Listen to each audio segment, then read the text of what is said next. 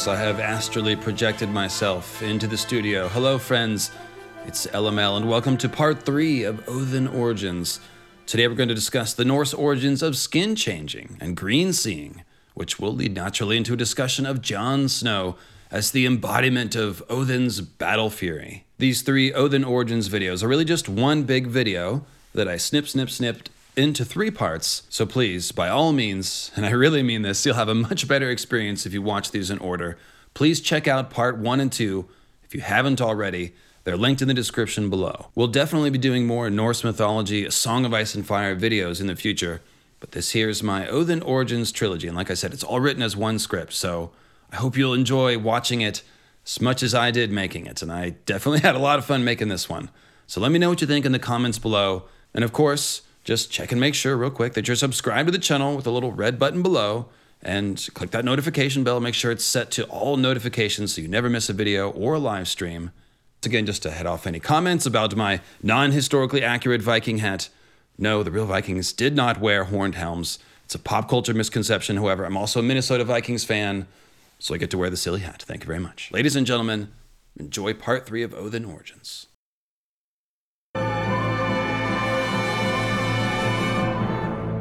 All right, well, now that we have some of the harder, more esoteric stuff under our belt, now that we're accomplished tree wizards, let's pull some lower hanging fruit from the Norse world tree and talk about skin changing. Basically, everything about skin changer magic comes from Norse mythology, and most of it is tied directly to Odin. That figures, right? A green seeing turns out to be largely adapted from the mythology of Odin and Yggdrasil, and skin changing and green seeing are pretty much the same magic. Green seers are essentially just skin changing the weirwood trees on a basic level. So, first off, the two primary animals associated with skin changing and northern culture in general are, of course, wolves and ravens.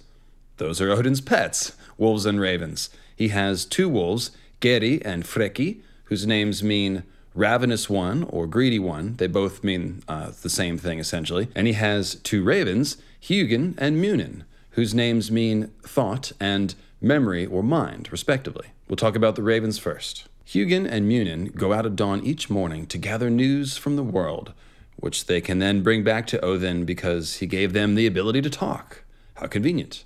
Odin is called the Raven God, and the ravens are described as perching on his shoulders, just like a skin changer or Lord Commander of the Night's Watch. And as anyone knows, that Lord Commander Raven is, of course, nothing more than a tool of Bloodraven. That's right. If you've ever read any good Bloodraven theory, you know that it begins with the assumption that he is inhabiting Mormont's Raven, both to spy on the events and goings on, and occasionally to dispense timely wisdom, such as when it told Jon to burn the wight in Mormont's chamber. Burn, the raven called. Burn, burn, burn. Or when it burst forth from the vote kettle and told the Night's Watch who to vote for for Lord Commander. That was a neat trick.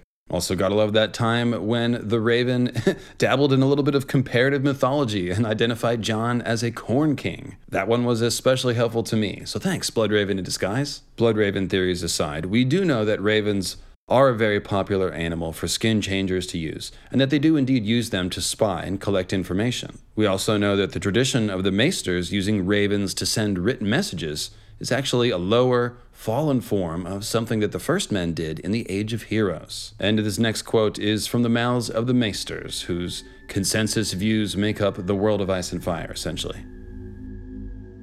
Though considered disreputable in this our present day, a fragment of Septon Barth's unnatural history has proved a source of controversy in the halls of the Citadel. Claiming to have consulted with texts said to be preserved at Castle Black, Septon Barth put forth that the children of the forest could speak with ravens and could make them repeat their words. According to Barth, this higher mystery was taught to the first men by the children so that ravens could spread messages at a great distance.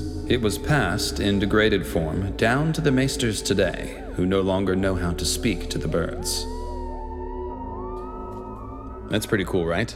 And now we know what this is all about and why George decided to swap ravens in for carrier pigeons. Martin is essentially having a grand old time once again, riffing on the idea of Odin having ravens who gather information and speak to him, especially when we see Bloodraven and Bran, the Odinic Greenseers, using ravens as spies and messengers. And because I can't resist, I'll just make a quick attempt to interpret the deeper shamanic metaphor of Odin's ravens here, well, I would say that because the names of Hugin and Munin translate to thought and memory mind, I believe we can basically see Odin's ravens as his thoughts and his mind projecting out through the cosmos.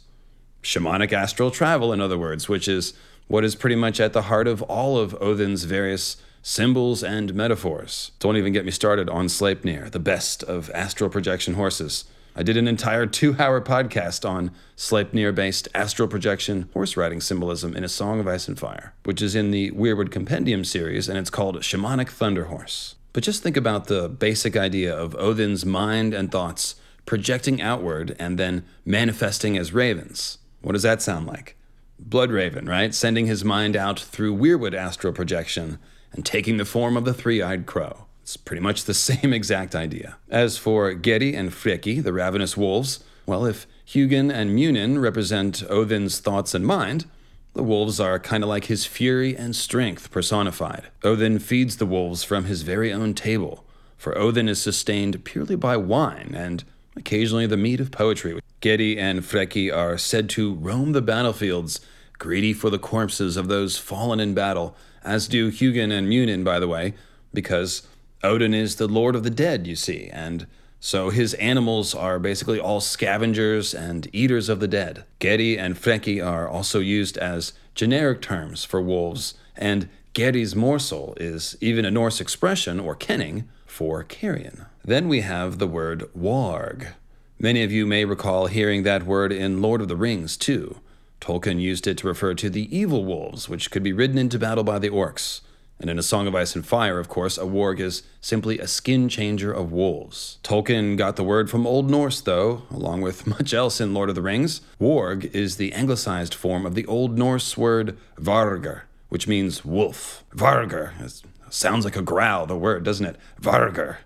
It couldn't refer to any wolf, but it was used especially for the greatest wolves, such as Fenrir, or the wolves who chase and eventually swallow the sun and moon, Skoll and Hati. Martin makes use of the Skoll and Hati symbolism with some of his ideas about the sun and moon being hidden or harmed during the long night, but that's really a topic for another video. Call that one The Norse Origins of Azor Ahai and the Long Night, and I'm leaning towards making it pretty soon, actually. But for now, let's stick with warging and Odin before we go all celestial apocalypse here. So, along the lines of Tolkien's wargs, which could be ridden, there are a few figures in Norse myth who ride on the backs of wolves. But far more important for us is the fact that Odin himself is a kind of shapeshifter who can take the form of a wolf, or a snake, or a fish, or even another person. He does this by falling into an ecstatic trance and sending his spirit out of his body, so more astral projection, in other words. In A Song of Ice and Fire, the skin changer sends their spirit out of their body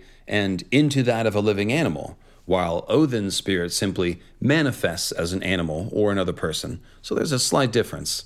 But it's one of form and not substance, if you'll pardon the astral projection insubstantiality pun. Both of them are falling into trances and becoming animals through astral projection. So it's not hard to see that skin changer lore is, in fact, largely based on or adapted from, if you want to say, Norse mythology, especially when we take into account how skin changers prefer wolves and ravens, Odin's pets, and how thoroughly the entire Green Seer Weirwood relationship is based on Odin and Yggdrasil.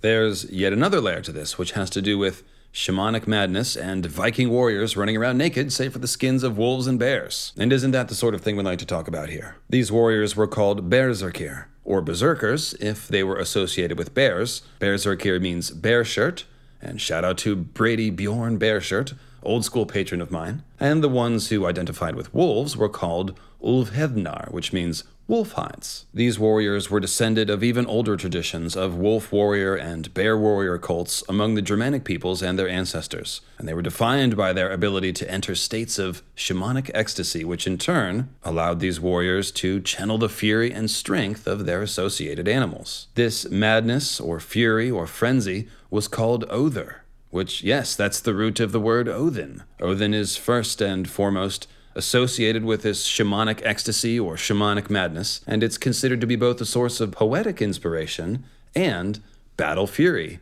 as confusing as that may sound at first. The Vikings saw excellence in battle as a kind of poetry in motion, I guess you could say. But the real link here is an altered state of consciousness brought on by fasting, exposure, drumming, dancing and chanting, and who knows what other techniques. Drugs.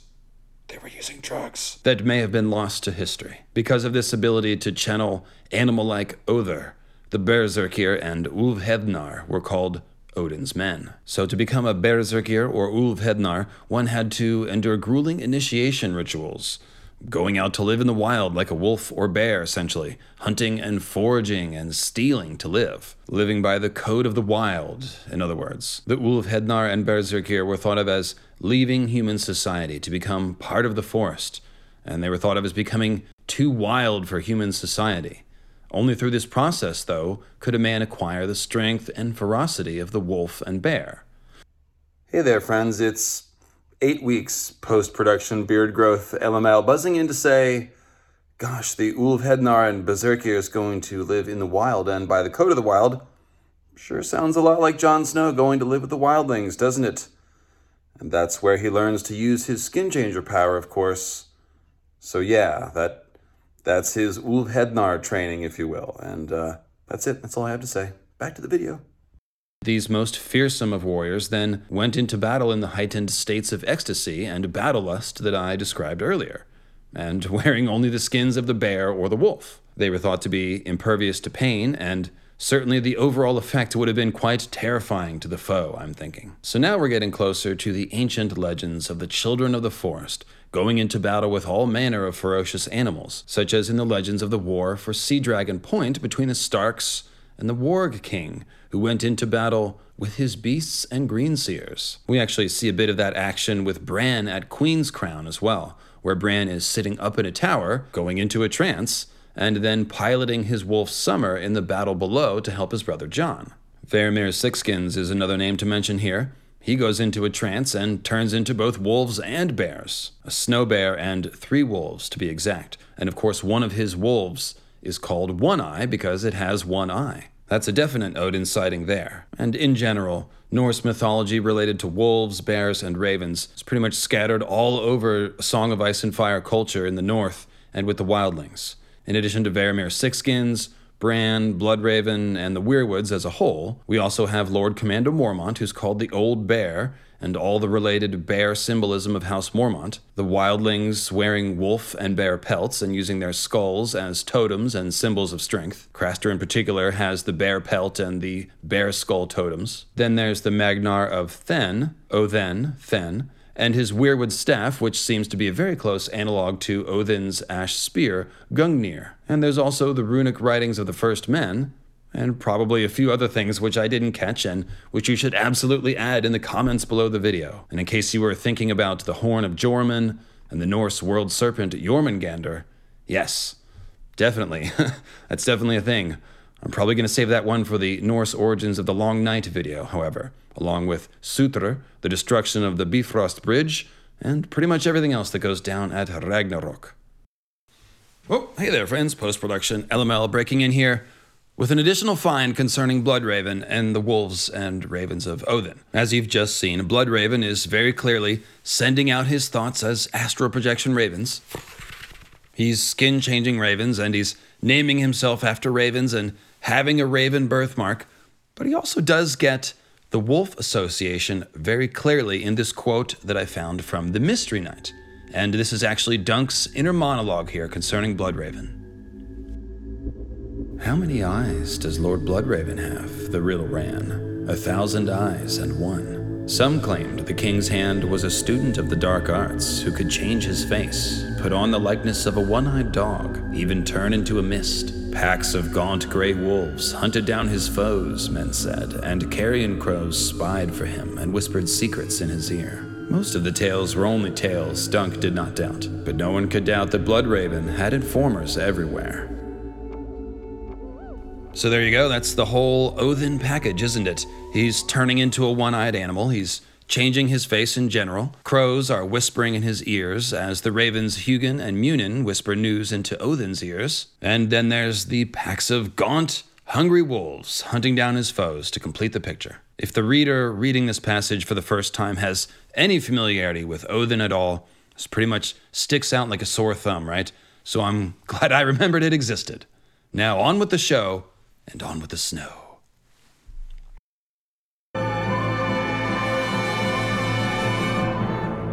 All right, we're going to keep going with our current train of thought about Odin's wolves and ravens. But I find that Jon Snow, the temporarily dead Lord Commander of the Night's Watch and possible future King of Winter, merits his own section here, as he's got a severe case of creeping Odin symbolism. Jon didn't lose an eye, but the eagle, housing the dead soul of the wildling Orell, did absolutely try to rip out one of Jon's eyes, and succeeded in temporarily blinding him, and more importantly, leaving a big fat scar across one of his eyes, which does definitely count as Odin symbolism. More importantly, Jon is a warg, and since becoming Lord Commander of the Watch and inheriting Mormont's shoulder raven, he's a warg with both a wolf and a raven for a pet, just like Odin. That's a pretty good start for old Johnny Boy. Now, when you consider the fact that Bloodraven was a Lord Commander of the Night's Watch, and that the last two Lord Commanders, Jeor Mormont and Jon Snow, have the bear and wolf symbolism of Odin's frenzied warriors, kind of starts to seem like the very position of Lord Commander itself is based on Odin mythology. That's probably why it comes with the shoulder raven as a badge of office, I'm thinking. That floppy hat's got to be around here somewhere. The Night's Watch, of course, has a history of working with the Green Seers and the Children of the Forest, which goes back to its very inception during the first Long Night, as we've discussed many times. So, kind of figures that the archetype of Lord Commander of the Watch might be cast in the image of Odin. And I'd actually go further and suggest that the original commanders of the Watch were probably skin changers and green seers. Odin himself is actually supposed to lead a great host of the undead at Ragnarok, which is a great parallel to the idea of the Lord Commander leading the men of the Night's Watch in the War for the Dawn, especially because the Night's Watch actually has a ton of death symbolism. And in fact, I have a great theory about that that the last hero and his first group of 12 dead companions were actually an undead hero and 12 undead companions. A baker's dozen of cold hands style thinking zombies, in other words, or perhaps Beric style zombies if fire magic was used. And then these zombified skin changers, I'm thinking, basically would have been the ideal Night's Watchmen to journey into the cold, dead lands and take on the others. They don't need shelter or food or sleep or warmth or anything like that. So they're pretty much perfect. And we see that with Cold Hands. He's ideally suited to range the north forever in perpetuity. And if you want to hear more about that, you can find that theory in the first three Sacred Order of Green Zombies videos on my page. Oh, and uh, by the way, Odin's epithet Oh, this is this is going to be a good one.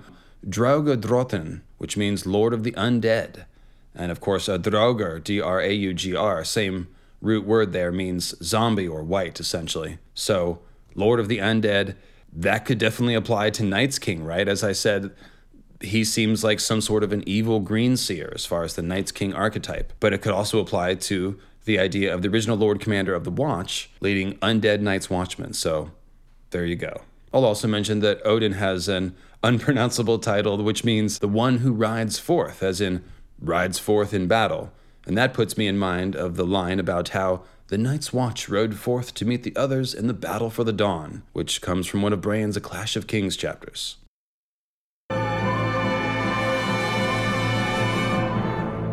All right, let's get nuts. Let's get crazy. Let's go berserk. And now, having reviewed Jon's chapters recently, I can safely say that Jon has more than a couple of drops of Odin's berserker like battle fury. A great example of this is found in A Dance with Dragons, when Jon is battling in the training yard with Iron Emmett, who is, quote, a long, lanky young ranger whose endurance, strength, and swordsmanship were the pride of Eastwatch. Jon is already a very good swordsman, and he likes to hone his skill against the very best, which is why he likes to train against Emmett. And though it says that Jon usually gave as good as he got in these training sessions, Today he's struggling a bit due to lack of sleep brought on by the incredible stress of being the prince that was promised. He was almost ready to lower his blade and call a halt when Emmett feinted low and came in over his shield with a savage forehand slash that caught Jon on the temple.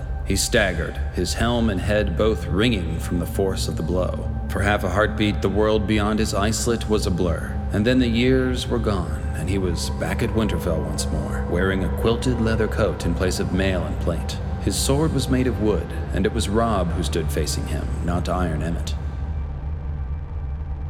So Jon suffers a ringing blow to the head, which then makes the world become a blur, and then he falls into a memory of sparring against his brother Robb back at Winterfell. He's gone into some kind of trance, in other words, and noticed that the blow was struck to his temple. So it's a holy trance, friends. It comes from the temple. But it's also one fueled by rage, as we see when the memory from Winterfell proceeds, kinda shoves Jon's face in his bastard status.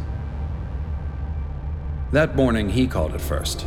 I'm Lord of Winterfell, he cried, as he had a hundred times before. Only this time, this time, Robb had answered, You can't be the Lord of Winterfell, you're bastard born. My lady mother says you can't ever be the Lord of Winterfell. I thought I had forgotten that. Jon could taste blood in his mouth from the blow he'd taken. In the end, Halder and Horse had to pull him away from Iron Emmett, one man on either arm. The ranger sat on the ground dazed, his shield half in splinters, the visor of his helm knocked askew, and his sword six yards away. Jon, enough! Halder was shouting. He's down! You disarmed him! Enough! No, not enough. Never enough. Jon let his sword drop. I'm sorry, he muttered. Emmett, are you hurt? Iron Emmett pulled his battered helm off. Was there some part of yield you could not comprehend, Lord Snow? It was said amiably, though. Emmett was an amiable man, and he loved the Song of Swords. Warrior, defend me, he groaned. Now I know how Qhorin Halfhand must have felt.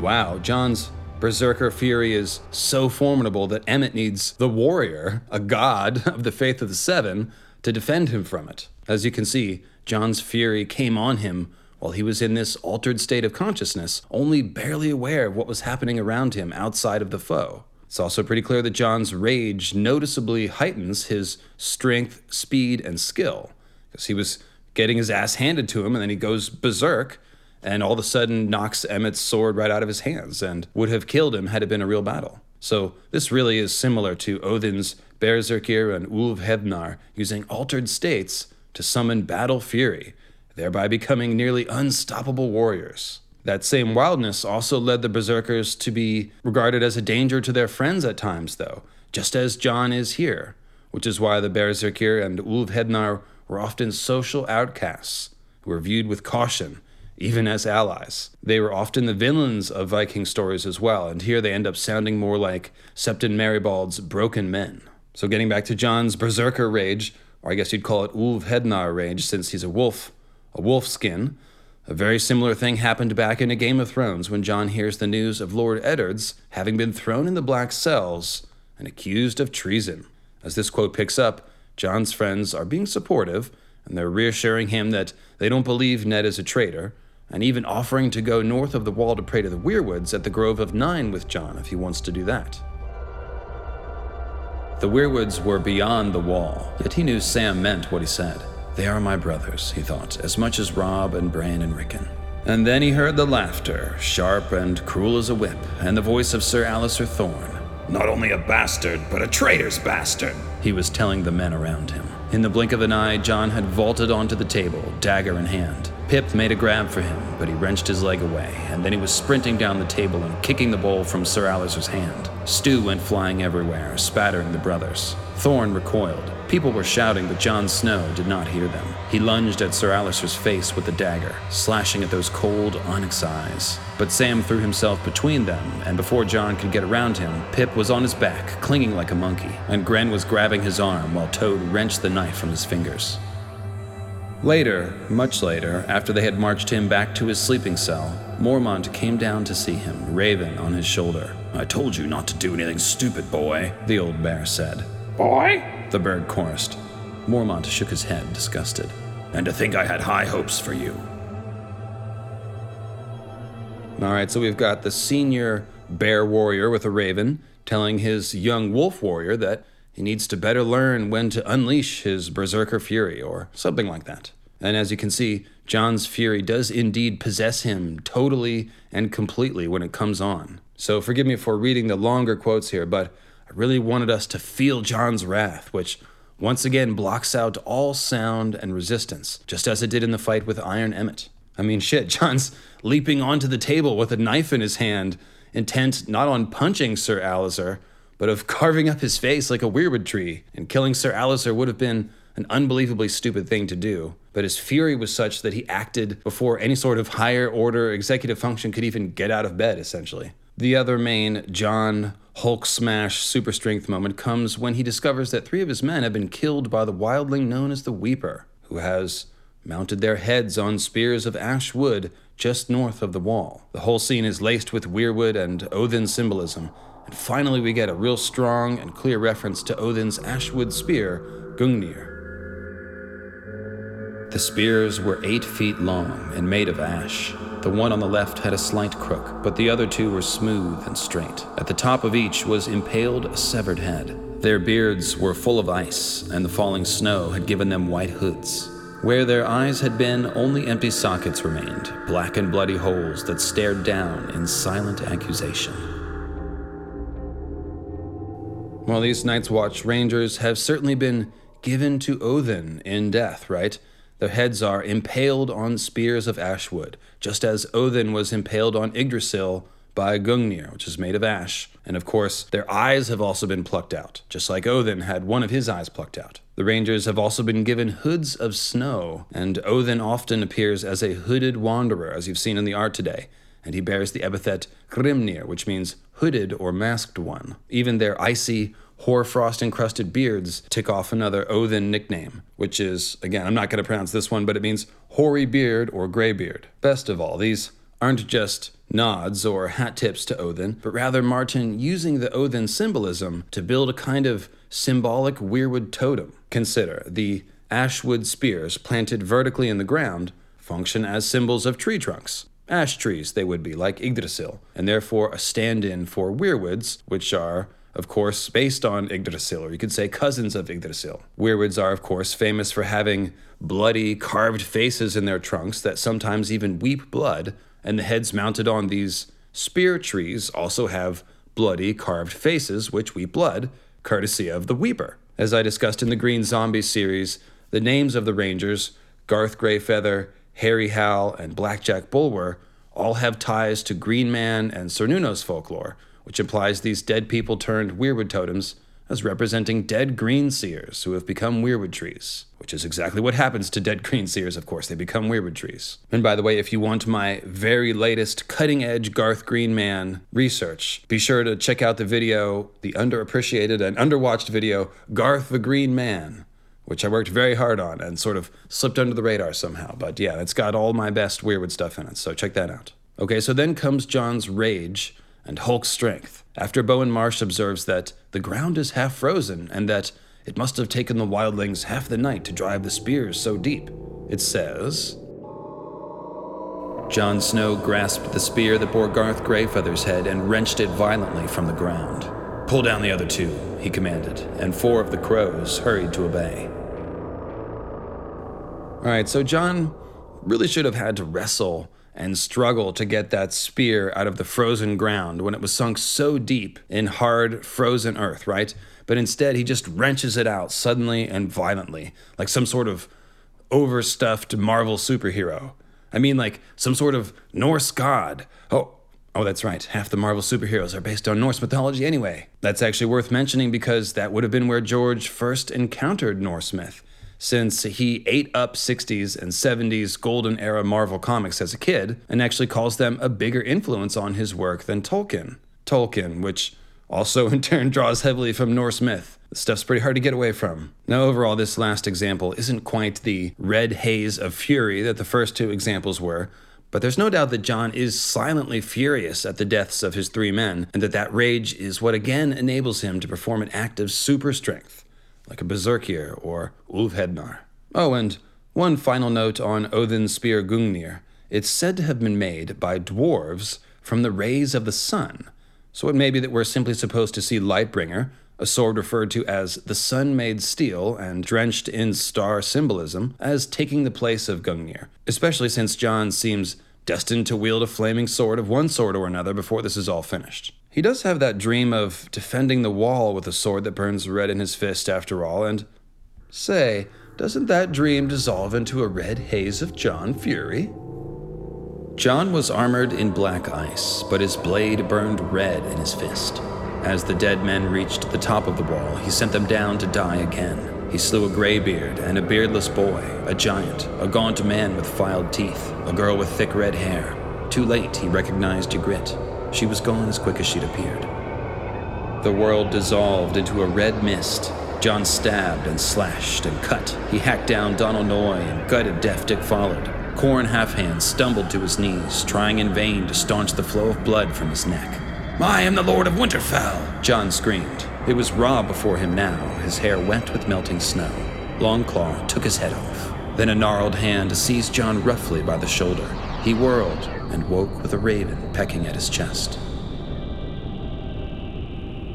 Okay, so that gnarled hand on Jon's shoulder is probably Bloodraven's presence in the dream. And overall, I have to agree with In Deep Geek's analysis here that it's likely a Bloodraven is influencing or even sending this entire dream to Jon to help prepare him for the final battle against the others. Unfortunately, Jon's guilt and hurt seems to leak into the dream as it goes along, which leads to the red mist of rage, with Bloodraven then presumably pulling the plug and trying to wake Jon with the gnarled, tree like hand that grabs his shoulder. But hey, at least Jon was using his Odinic Berserker Fury in battle this time, right?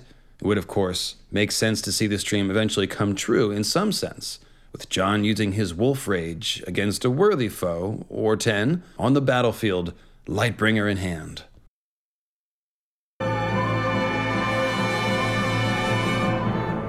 I guess what I'm saying here is that if Bran is the heir to the tree wizard side of Odin's mythos, then Jon seems to be the heir to the warrior side. I also think this will become even more apparent when Jon comes back from death, just as Odin did. And of course, dead Jon's spirit is almost certainly currently residing in the body of his wolf, Ghost, until his resurrection, and due to the fact that Ghost looks like a weirwood tree, is called out as such a couple times, Jon's rebirth through his werewolf, if you will, is essentially a symbolic parallel to the idea of dying and being reborn through the magic of the weirwood tree, which is a very important Song of Ice and Fire concept in general. More to come on that in the Azor Ahai Norse mythology video. And then on top of that, I also think it's possible that actual weirwood magic, in the hands of either Bran or perhaps Bloodraven, could even play a part in Jon's resurrection. And then if his resurrection takes place in the Weirwood Grove of Nine, as Radio Westeros predicted, all those years ago, then all the better, since Odin hung between life and death for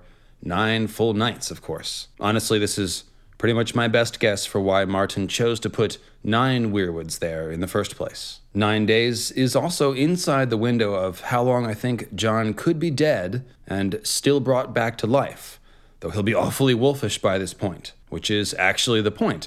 Jon's going to be a wolf man, as I talked about with Quinn from Quinn's Ideas in our Winds of Winter preview episode, Jon the Wolfman. I believe that Jon's spirit may actually have fully merged with Ghost by this time, and that resurrected Jon may end up housing both the wolf and the man spirit inside the undead body.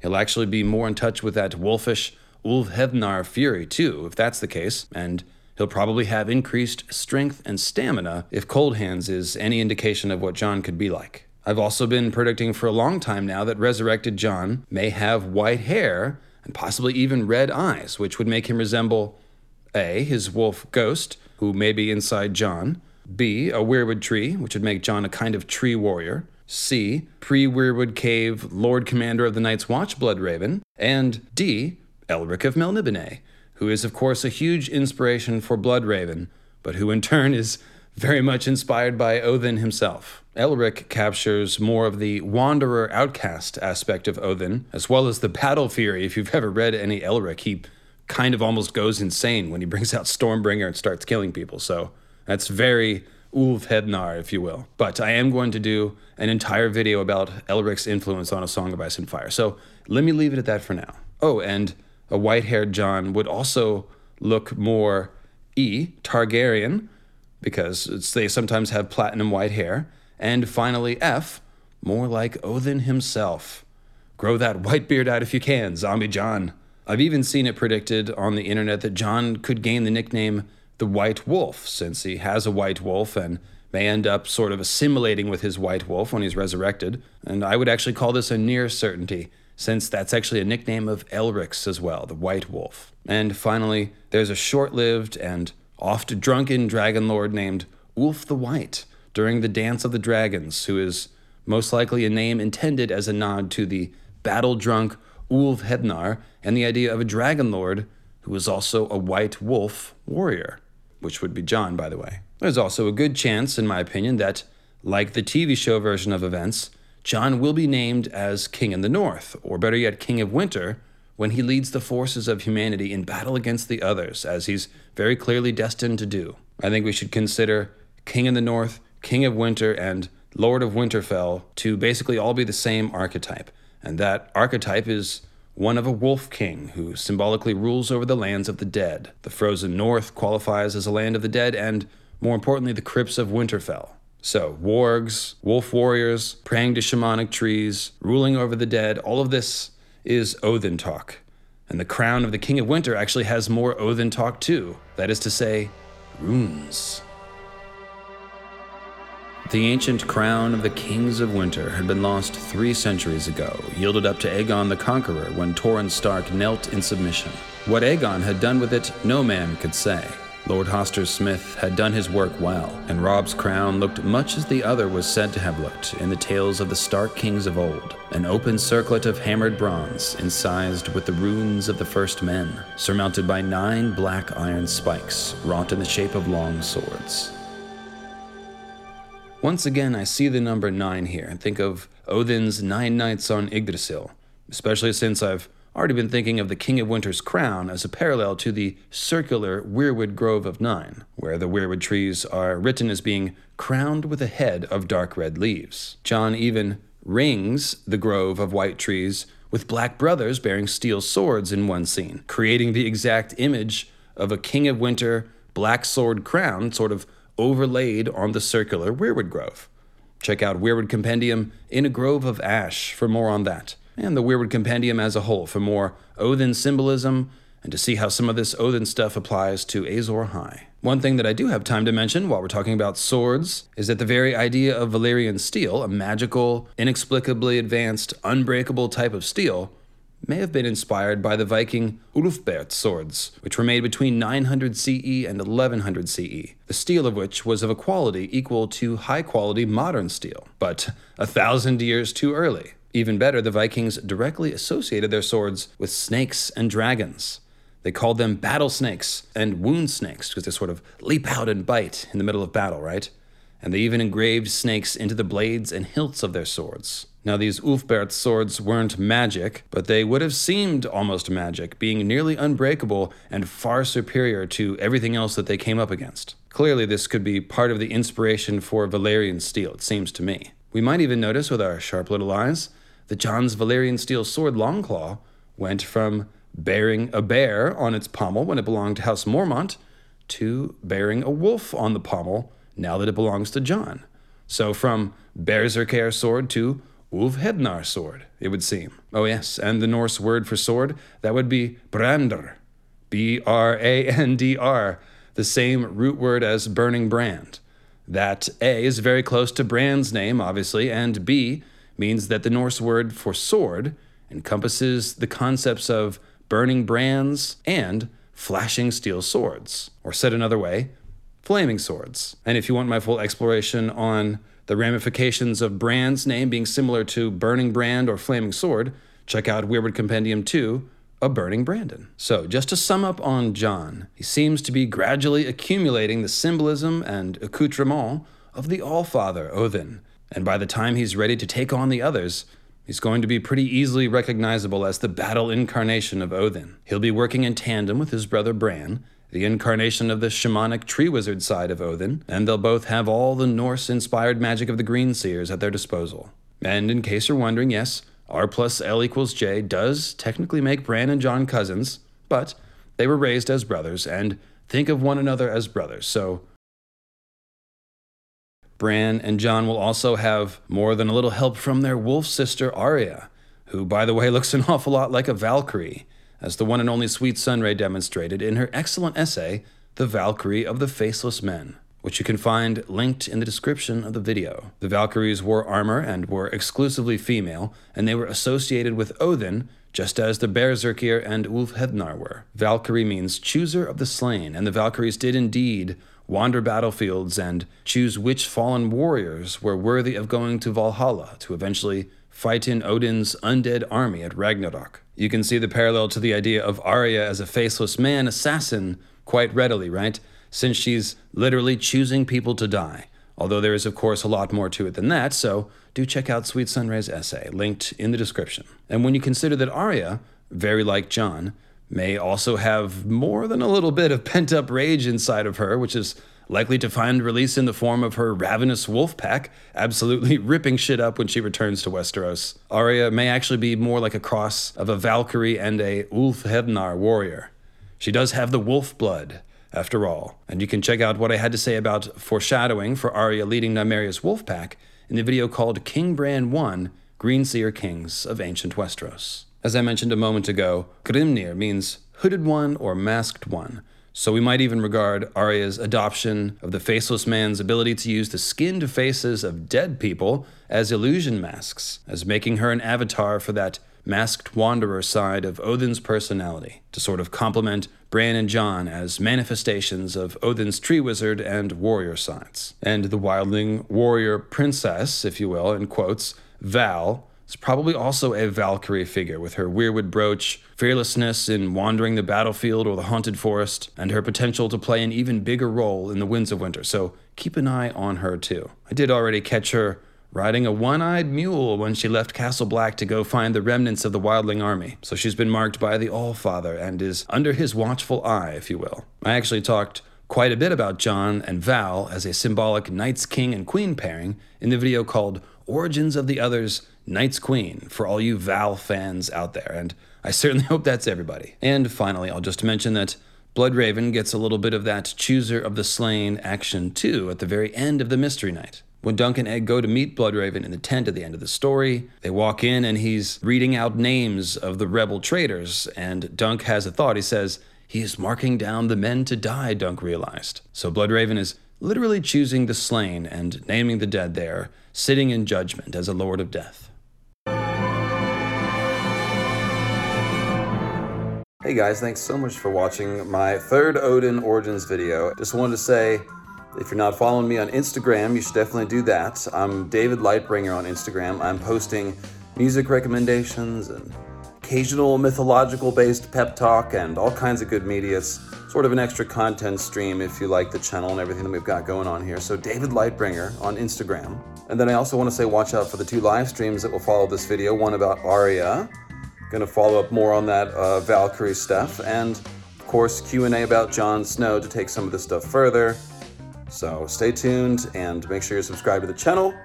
Make sure you leave a comment on the video with your thoughts, and I'll see you again very soon with live streams and videos aplenty. Oh yes. Hail Odin!